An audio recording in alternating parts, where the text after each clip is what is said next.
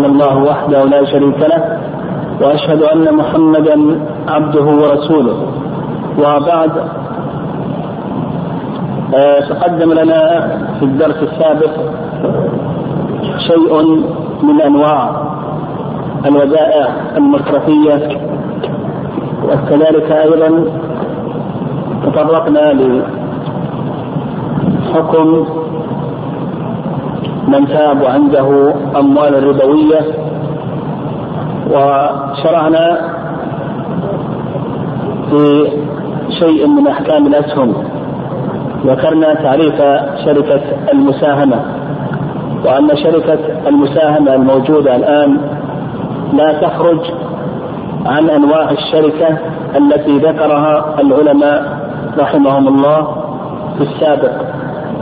شركة الايمان والمضاربه والوجوه والأبدان والمفاوضة. وأيضا ذكرنا أن مجلس أو قبل ذلك عرفنا الاكتتاب وما المراد به وذكرنا أن مجلس إدارة الشركة لا يخلو من ثلاث حالات وذكرنا كل حالة وحكم هذه الحالات. قبل ذلك أيضا تعرضنا لما يتعلق بخطاب الضمان التي تصدره المصارف. وذكرنا أقسامه. وأيضا ذكرنا خلاف أهل العلم رحمهم الله في تكليفه. وحكم هذا الخطاب بناء على هذا التكليف. ومن العلماء من كيفه على أنه عقد كفالة. ومنهم من كيفه على أنه عقد وكالة ومنهم من قال قد يكون عقد كفالة قد يكون عقد وكالة إلى آخره. آه، وتقدم بيان آه، الحكم في كل قول من هذه الأقوال. آه، درس اليوم ما يتعلق بأنواع الأسهم ثم بعد ذلك حكم المساهمة في الشركات التي غالب معاملاتها مباحة وقد يكون لها معاملات محرمة. غالب المعاملات مباحة. قد تتعامل أحيانا في أمور محرمة. وكذلك أيضا ستعرض إن شاء الله للسندات تعريف السند والفرق بين الأسهم والسندات ثم نختم الحديث بما يتعلق بحكم السندات. آه السهم في اللغة هو النصيب. السهم في اللغة هو النصيب وأما في الاصطلاح فهو صك يمثل نصيبا عينيا أو نقديا في رأس مال الشركة يعطي صاحبه خصوصا خاصة أو حقوقا خاصة. يقول السهم هو صك أو وثيقة يمثل نصيبا عينيا أو نقديا في رأس مال الشركة. يعطي قابل للتداول يعطي صاحبه حقوقا خاصة. هذه الأسهم آه لها ثلاثة أنواع. النوع الأول من حيث الحصة. يعني النوع الأول من حيث الحصة والنوع الثاني من حيث الحقوق والنوع الثالث من حيث الشكل. النوع الأول من حيث الحصة هذه الأسهم تنقسم إلى ثلاث أقسام. النوع الأول من حيث الحصة هذه الأسهم تنقسم إلى إلى قسمين حصص التأسيس هذه لن نتعرض لها لكن تنقسم إلى قسمين. القسم الأول أسهم نقدية. القسم الأول أسهم نقدية. وهذا وهذه الأسهم حكمها أنها جائزة بالاتفاق. يعني بالاتفاق إذا كان رأس مال الشركة أسهم نقدية أسهم النقدية. المساهمون يدفعون نقودا. والعلماء يتفقون على أنه إذا كان رأس مال الشركة من النقود أنها شركة صحيحة وجائزة. واليوم يقوم مقام النقود هذه الأوراق النقدية. الأوراق النقدية التي تداولها الناس وتعارفوا على أنها ثمن الأشياء تقوم مقام النقود في الزمن السابق الذهب والفضة. العلماء متفقون على أنه إذا كان رأس مال الشركة من الذهب أو الفضة أنها شركة صحيحة. الآن يقوم مقام هذه النقود الذهب والفضة هذه الأوراق المالية التي تعارف الناس على أنها قيم للأشياء واثمان للمبيعات فإذا كان رأس مال الشركة من الذهب والفضة أو من هذه الأوراق المالية فهي شركة صحيحة بالاتفاق. القسم الثاني أو القسم الثاني أسهم عينية يعني أن يكون رأس مال الشركة ليس من النقود أو من هذه الأوراق المالية وإنما عروض تجارة كأن يساهم الناس بأقمشة أو بآلات أو بمواد غذائية إلى آخره. يكون رأس مال الشركة عروض تجارة. فهذا موضع خلاف بين العلماء رحمهم الله.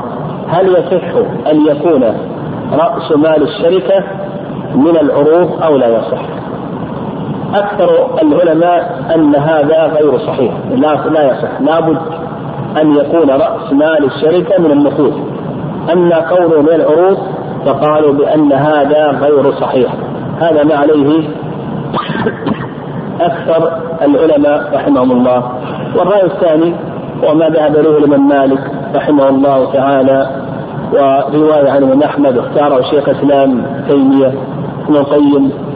آه، أن أن هذا صحيح ولا بأس به. يعني كونه يكون رأس مال الشركة من العروض أن هذا صحيح ولا بأس به. ولو تشارك اثنان أو ثلاثة أو إلى آخره وجعلوا رأس مال الشركة من السيارات أو من الأطعمة أو من الألبسة أو غير ذلك مما يتفقان عليه فأن هذا جائز ولا بأس به. ويعرف نصيب كل واحد منهم من رأس مال الشركة. هذا له النصف أو يعني أن آه، عروضه تساوي النصف وهذا تساوي النصف وهذا تساوي الثلث وهذا تساوي الثلث إلى آخره. لأن الأصل في المعاملات الحل كما تقدم. آه هذا النوع الأول من أنواع أسهم الشركات. من حيث الحصة وتبين أنه ينقسم إلى قسمين. القسم الأول أن يكون رأس مال الشركة نقودا. القسم الثاني أن يكون رأس مال الشركة أعيانا يعني عروضا وليست من النقود. القسم الثاني أو النوع الثاني من حيث الشكل يعني النوع الثاني من أنواع أسهم الشركات من حيث الشكل. وهذا أيضا نوعان هذا أيضا نوعان. النوع الأول أسهم اسمية يعني النوع الأول أسهم اسمية وهذه الأسهم هي الأسهم التي تحمل اسم صاحبها مدونا عليها. النوع الأول أسهم اسمية وهذه الأسهم هي التي تحمل اسم صاحبها مدون مدونا عليها. وهذه هذا الحكم من هذه الأسهم. هذه الأسهم جائزة بالاتفاق. بالاتفاق انها أسهم جائزه لعدم الغرر فيها فهذا زيد له هذا السهم واسمه مدون على هذه هذا الصك أو هذه الوثيقة فهذه أسهم جائزة بالاتفاق. القسم الثاني أسهم لحاملها. القسم الثاني أسهم لحاملها وهي الأسهم التي يكتب عليها أن السهم لحامله بدون ذكر اسم المالك. الأسهم التي يكتب عليها أن السهم لحامله دون أن يذكر اسم المالك. وهذه الأسهم لا تجوز يعني بما فيها من الغرر والجهالة فإن المالك غير معروف وهذا يؤدي إلى التنازع. ومثل هذه الأسهم الآن كما ذكر بعض الباحثين لا يكاد يعني الغالب الآن أنها غير موجودة. يعني الغالب الآن أنها غير موجودة. يعني, يعني كونه يكتب على الصكة والوثيقة أنه لحامله إلى آخره ولا يبين من هو مالك هذا السهم. الغالب الآن أنه غير موجود. وعلى كل حال فهي أسهم غير جائزة لما فيها من الجهالة والغرر فإن الشريك في هذه الأسهم ليس معروفا وهذا يؤدي إلى التنازع. النوع الثالث من حيث الحقوق. يعني النوع الثالث من حيث الحقوق. آه، من حيث الحقوق هذه هذا النوع ينقسم إلى أقسام. هذا النوع ينقسم إلى أقسام. آه، النوع الأول النوع الأول أولوية الحصول أو نقول أسهم امتياز. النوع الأول أسهم امتياز. تعطي صاحبها أولوية الحصول على شيء من الأرباح نقول النوع الأول أسهم امتياز. تعطي صاحبها الحصول على شيء من الأرباح. دون بقية الشركاء دون بقية الشركاء. فمثلا يخصص 5% من الربح ل آه، آه، هذه الأسهم أو للسهم الفلاني إلى آخره. وهذا لا يجوز. كونه يخصص 5% أو 10% من الأرباح لهذه الأسهم والباقي يوزع بالتساوي على الشركاء بما فيهم أصحاب الأسهم الممتازة هذا محرم ولا يجوز لأنه لا يجوز لبعض الشركاء أن يأخذ زيادة في الربح بلا مقابل من زيادة عمل أو مال لكونه يأخذ زيادة في الربح بلا مقابل من زيادة عمل أو مال هذا لا يجوز. النوع الثاني أسهم امتياز تخول أصحابها الحصول على فائدة سنوية. النوع الثاني أسهم امتياز تخول أصحابها الحصول على فائدة سنوية ولو لم تربح الشركة. وأيضا حكم هذه الأسهم أنها محرمة ولا تجوز لأن حقيقة هذه الأسهم أنها قرض بفائدة وهذا من الربا فلا يجوز.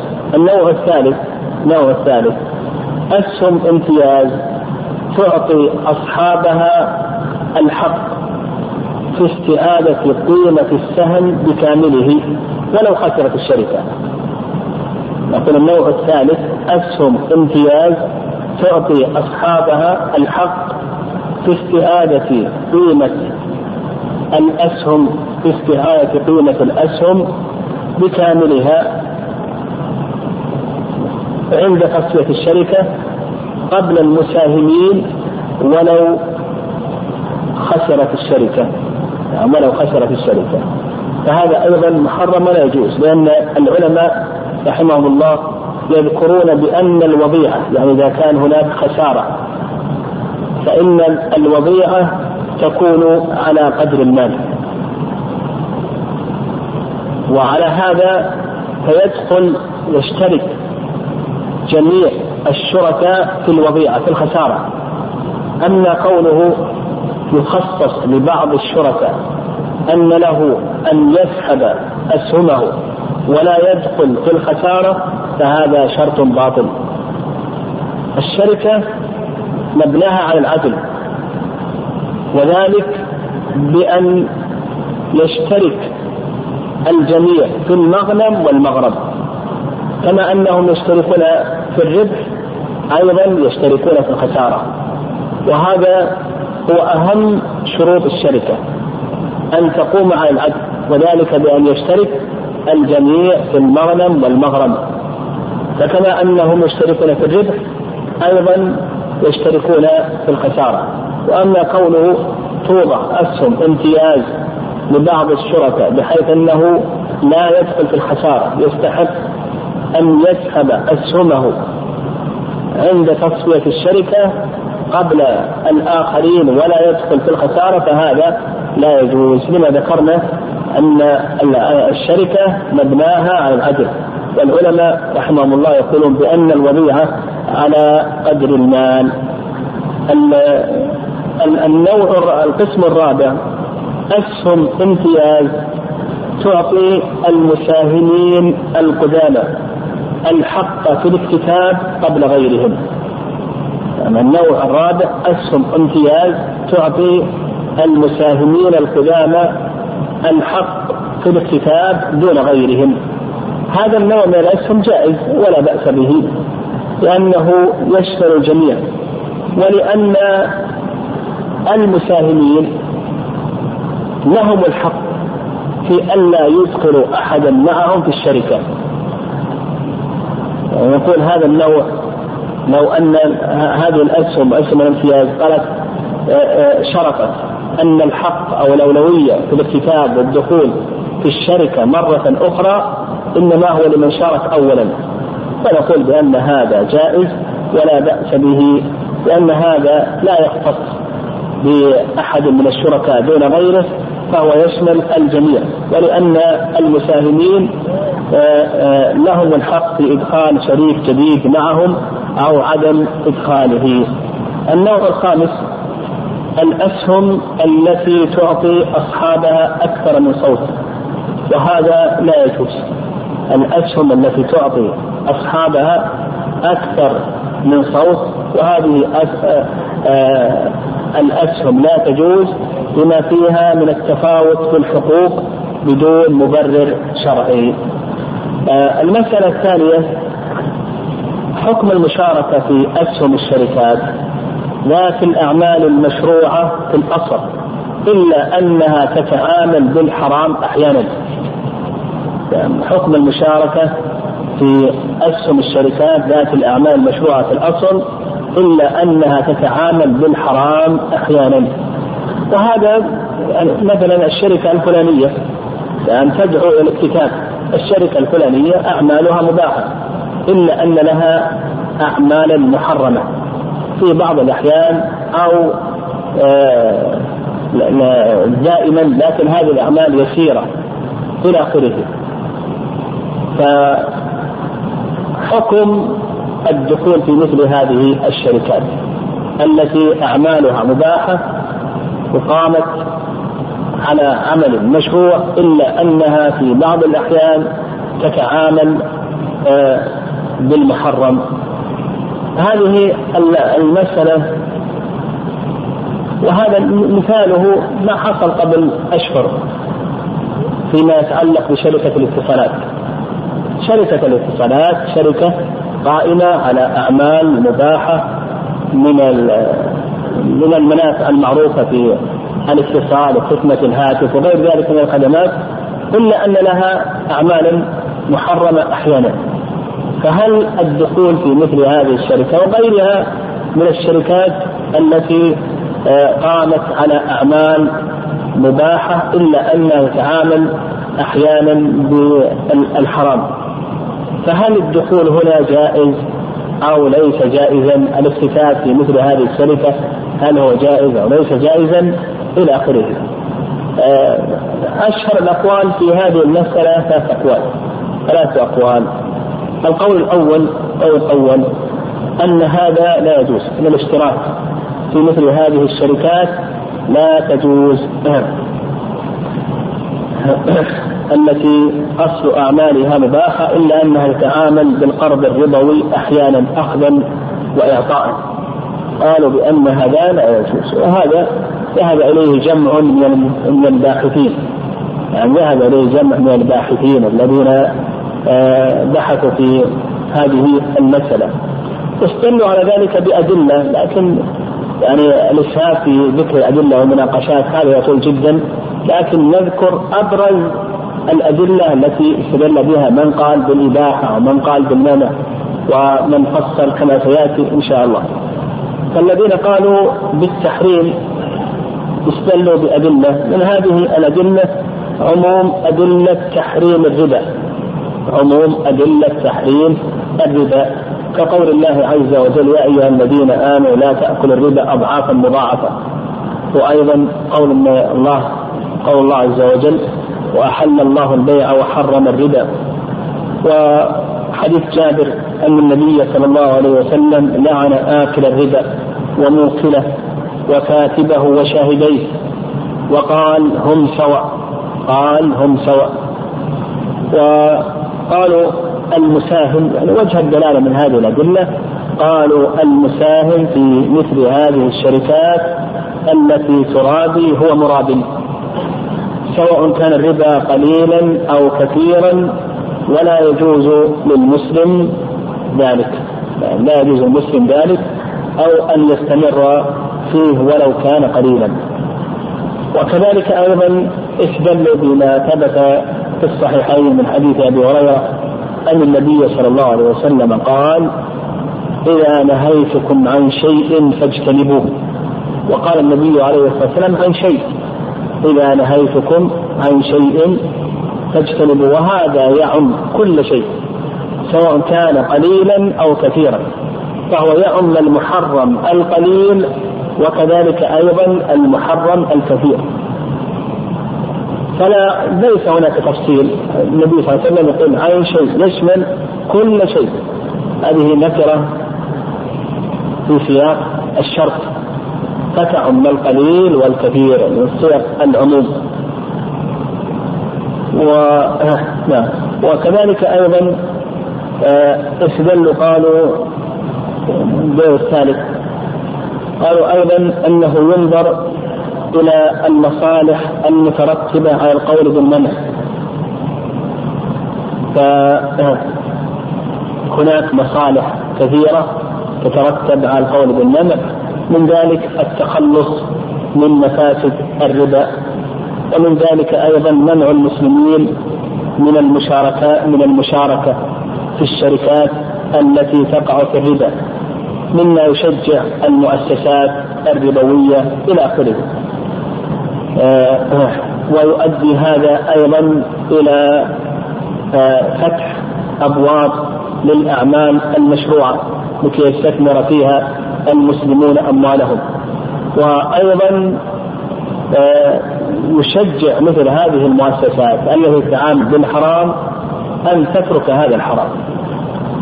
وكذلك أيضا استدلوا قالوا قاعدة أنه إذا اجتمع الحلال والحرام فإنه يغلب الحرام. ولو كان قليلا إذا اجتمع الحلال والحرام فإنه يغلب الحرام ولو كان قليلا. اللهم إلا إذا كان الحرام غير منحصر فإنه يكون معفوا عنه. كما إذا اختلط في بلد حرام كما إذا اختلط في هذا البلد حرام. هذا غير منحصر هذا غير منحصر. قال الحرام. ما يستثنى من ذلك؟ إلا إذا كان الحرام غير منحصر فإنه يعفى عنه. كما إذا اختلط في البلد حرام لا ينحصر.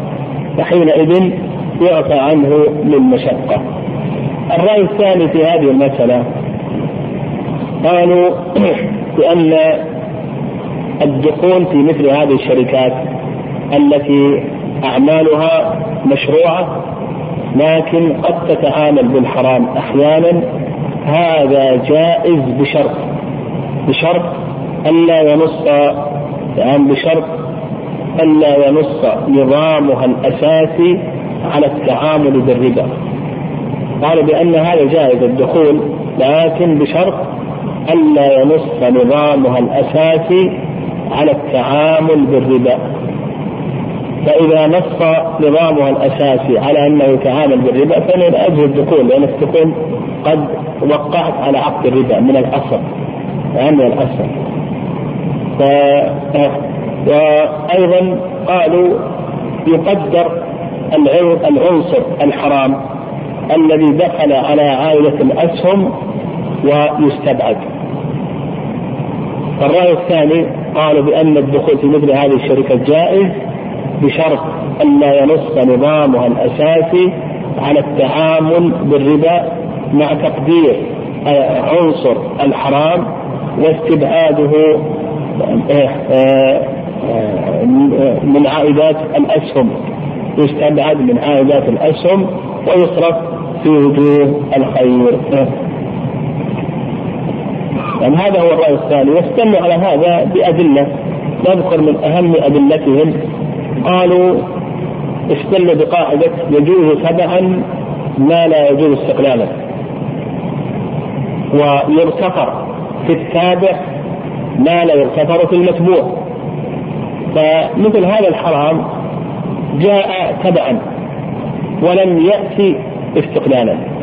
وإذا كان تابعا فإنه يكون مغتفرا يكون مغتفرا وهذه القاعدة لها أمثلة في الشريعة. يعني لها أمثلة في الشريعة. فمثلا النبي عليه الصلاة والسلام حرق نخل بني النضير. هذا التحرير هذا التحرير آه، يؤدي إلى آه، قتل شيء من الحشرات والطيور وغير ذلك بالنار عن بالنار. قتل مثل هذه هذه الحيوانات بالنار ولا يعذب بالنار إلا رب النار. لكن هذا القتل بالنار أو التعذيب بالنار إنما جاء يعني إنما جاء تبعا. فما لما كان تابعا ولم يكن مقصودا بذاته لم يكن مقصودا استقبالا فإن هذا جائز ولا بأس به. والعلماء أيضا يذكرون لهذا أمثلة كثيرة نذكر من هذه الأمثلة. يقولون آه الزيت في التمر الزيت في التمر. كون الإنسان يأخذ التمرة ويأكلها وفيها شيء من الزيت هذا جائز ولا بأس به لأنه تابع. ويثبت تبعا يثبت استقلالا. لكن لو أخرج هذا الدود ثم أكله قالوا هذا لا يجوز. ليس له أن يأكله لأن آه لأنه لم يكن هنا تابعا وإنما أكله استقلالا. استدلوا بهذه القاعدة. قالوا هذا نظير هذا. هذه شركة أعمالها 90% أو 95% حلال وهذه الأشياء تكون تابعة. ولم تكن مقصودة لذاتها ولهذا نصوا في هذا القول ألا ينص آه، نظامها الأساسي على التعامل بالربا. وأصحاب القول الأول الذين منعوا من ذلك قالوا بأن هذه القاعدة الاستدلال بها في مثل هذا خطأ. قالوا هذه القاعدة ذكرها العلماء رحمهم الله في الأمور التي تنتهي. يعني ما يستمر لا يثبت بهذه القاعدة على أن الإنسان يستمر في فعل محرم لكن هذه أمور تنتهي آه، عقود أو أفعال إلى آخره تنتهي. فهنا يغتفر في التابع ما لا يغتفر في المتبوع أما الشركات هذه التي تتعامل بالحرام فهذه تستمر.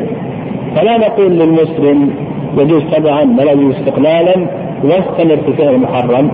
لكن هذه القاعدة يستدل بها العلماء رحمهم الله على عقود وأفعال تفعل ثم تنتهي. أن قولة اتخذ وسيلة إلى فعل محرم فقالوا بأن هذا غير صحيح ولا يصح الاستدلال ففرق بين هذه الشركات وبين مثل هذه الأعمال التي تنتهي. فهذه الشركات تستمر يستمر على فعل محرم فلا يقال بأنك تستمر على فعل المحرم إلى آخره.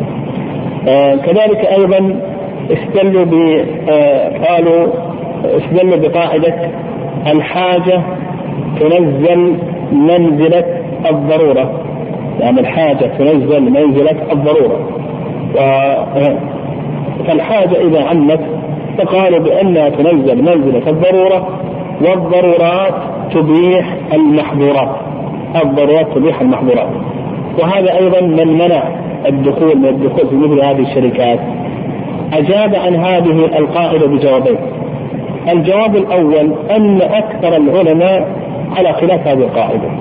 أكثر العلماء على أن الحاجة لا تقوم مقام الضرورة. ولهذا جاء في شرح الفرائض الأكثر أن الحاجة لا تقوم مقام الضرورة. والجواب الثاني الجواب الثاني قالوا بأن قاعدة الحاجة آه، تقوم مقام الضرورة. هذه ذكر لها العلماء رحمهم الله قيودا وشروطا إلى آخره فليست على إطلاقها ليست على إطلاقها. وذكروا من هذه القيود ألا يأتي نص من الشريعة بالمنع. فإذا جاء نص من الشريعة بالمنع فإنه الحاجة لا تنزل منزلة الضرورة. وهنا قالوا جاء النص من الشريعة بمنع الربا. وأيضا قالوا أيضا من القيود أن هذه الحاجة إنما تكون في, في الأشياء التي ورد بها نص من الشارع. ورد بها نص من الشارع مثل جواز عقد السلام وعقد آه الإجارة وجواز ترديد الإناء ولبس الحرير. لدفع القمل والحكة وغير ذلك. وكذلك أيضا يعني كذلك أيضا من الأدلة التي آه ذكروها قالوا يستدل أيضا بقاعدة ما لا يمكن التحرز منه فهو عفو. يعني قالوا يستدل بقاعدة ما لا يمكن التحرز منه فهو عفو. ومثل هذه الأشياء المحرمة إلى آخره لا يمكن التحرز منها. وأيضا آه، أجيب عن هذا نوقش هذا. قالوا بأن الذي لا يمكن التحرز منه ويكون عفوا إذا كان يترتب عليه حرج ومشقة. إذا كان يترتب على الناس حرج ومشقة. وكون الإنسان لا يدخل في مثل هذه الشركات لا يترتب عليه حرج ومشقة. فكون الإنسان الآن أناس دخلوا وأناس لم يدخلوا الذين لم يدخلوا لا, لا لم يصبهم حرج ومشقة بإمكانهم بإمكانهم أن يستثمروا أموالهم في آه، أشياء أخرى يعني مباحة. الرأي الثالث الرأي الثالث الذي فيه التفصيل. قالوا تفصل الشركات لا تخلو من أمرين. الأمر الأول أن يكون موضوع موضوع نشاطها محرما. النشاط يكون محرم. يعني هذه الشركة قامت لبيع الخمر أو تصنيع الخمر أو الخنزير أو الربا أو نحو ذلك فهذا لا يجوز الدخول فيها. لا يجوز الدخول فيها ولا تداول السنية بيعا ولا شراء وإلى آخره. فقالوا إذا كان موضوع نشاطها محرما في الأصل فهذه لا يجوز الدخول فيها. القسم الثاني وهو موضع البحث. إذا كان موضوع نشاطها مباح لكنها تتعامل بالأشياء المحرمة أحيانا. فهذه قالوا يفصل بين الشركات الصغيرة وبين الشركات الكبيرة. فالشركات الكبيرة ذات الخدمات العامة التي تؤدي خدمات ضرورية للمجتمع. قد تعجز عنها الدول. قالوا الشركات العامة الكبيرة ذات الخدمات الكبيرة التي تؤدي خدمات ضرورية للمجتمع آه، قد تعجز الدولة عن القيام بمثل هذه الخدمات قالوا هذه لا بأس بالدخول بها بخلاف الشركات الصغيرة فلا يجوز الدخول بها. فأصبحوا يقسمون الشركات ثلاث أقسام القسم الأول شركات أصل نشاطها محرم. قالوا هذه لا يجوز الدخول فيها. شركات أصل نشاطها مباح لكن تتعامل بالمحرم أحيانا وهي صغيرة. قالوا هذه لا يجوز الدخول فيها.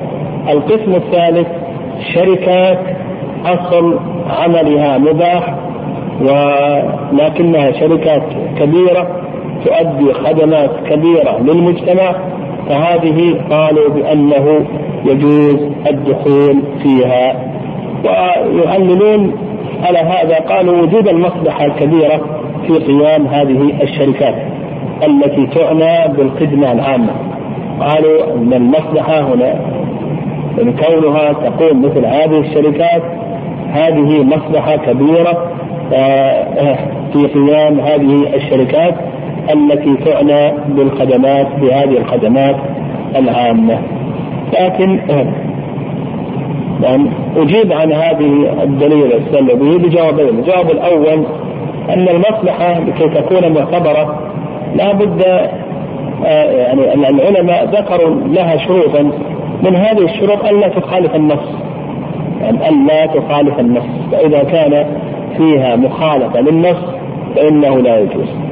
والوجه الثاني قالوا بأن بأنه ينازع في المصلحة. قد يقال بأن المصلحة عدم الاشتراك بما يترتب على ذلك من مصالح وهو فتح أبواب لشركات مباحة مشروعة. أيضا إلزام مثل هذه الشركات بالمعاملات المباحة المشروعة حيث أن هؤلاء حيث أن أصحاب هؤلاء الشركات يهمهم دخول الناس ومشاركتهم إلى آخره. فكون الناس يحجمون عن الدخول معهم هذا يدفعهم إلى تحسين أوضاعهم. آه آه نعم. هذا ما يتعلق بالدخول في مثل هذه الشركات. آه بقي علينا مسألة مسألتان في السندات. آه آه السندات جمع سند والسند في اللغة انضمام الشيء إلى الشيء. في اللغة انضمام الشيء إلى الشيء. وأما في الاصطلاح أما في الاصطلاح فعرف بأنه صك قابل للتداول. تصدره الشركة. صك قابل للتداول. تصدره الشركة يمثل قرضا طويل الأجل. يعقد عادة عن طريق الاكتتاب العام. يعني السندات يعني قالوا في تعريفها صك قابل للتداول تصدره الشركة يمثل قرضا طويل الأجل. يعقد عادة عن طريق الاكتتاب العام. ما الفائدة من السندات؟ السادات هي عبارة عن قروض لكن ما الفائدة؟ بعض الشركات وخصوصا الكبيرة تلجأ إلى السندات بحاجتها إلى الأموال تحتاج إلى مال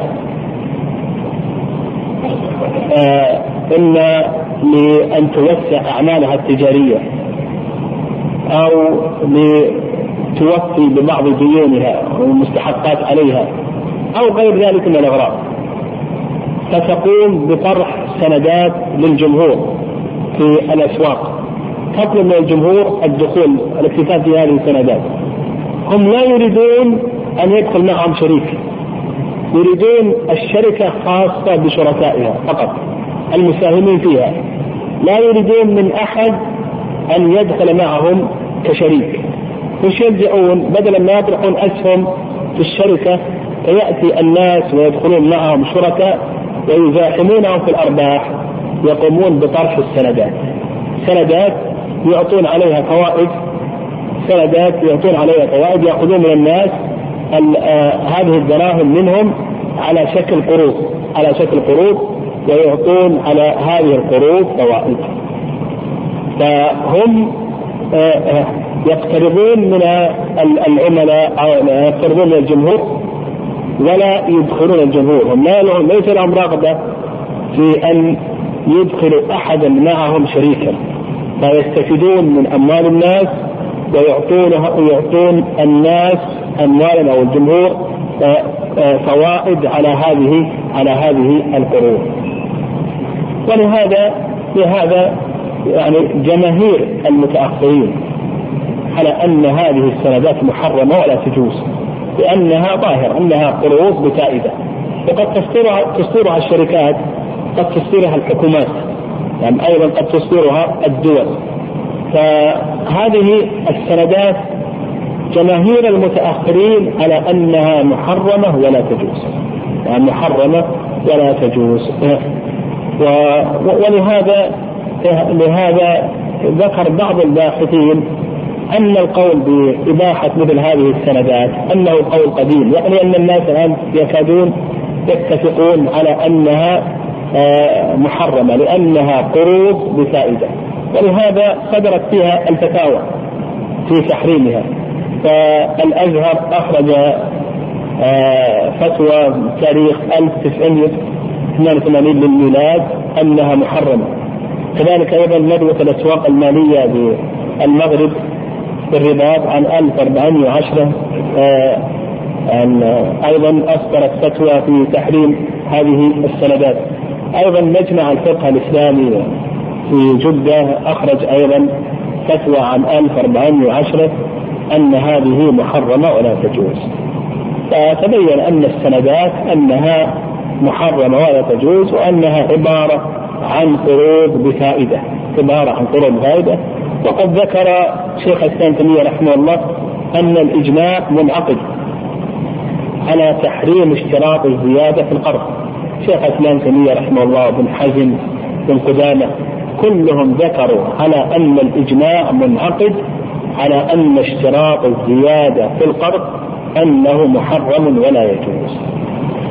آه نذكر فرقا بين أو شيئا من الفروق آه باختصار بين الأسهم والسندات. ذكر الباحثون فرقا كثيرة فرقا كثيرة بين الأسهم والسندات. من هذه الفروق اولا أن حامل السند دائن للشركة وأن حامل السهم فهو شريك في الشركة.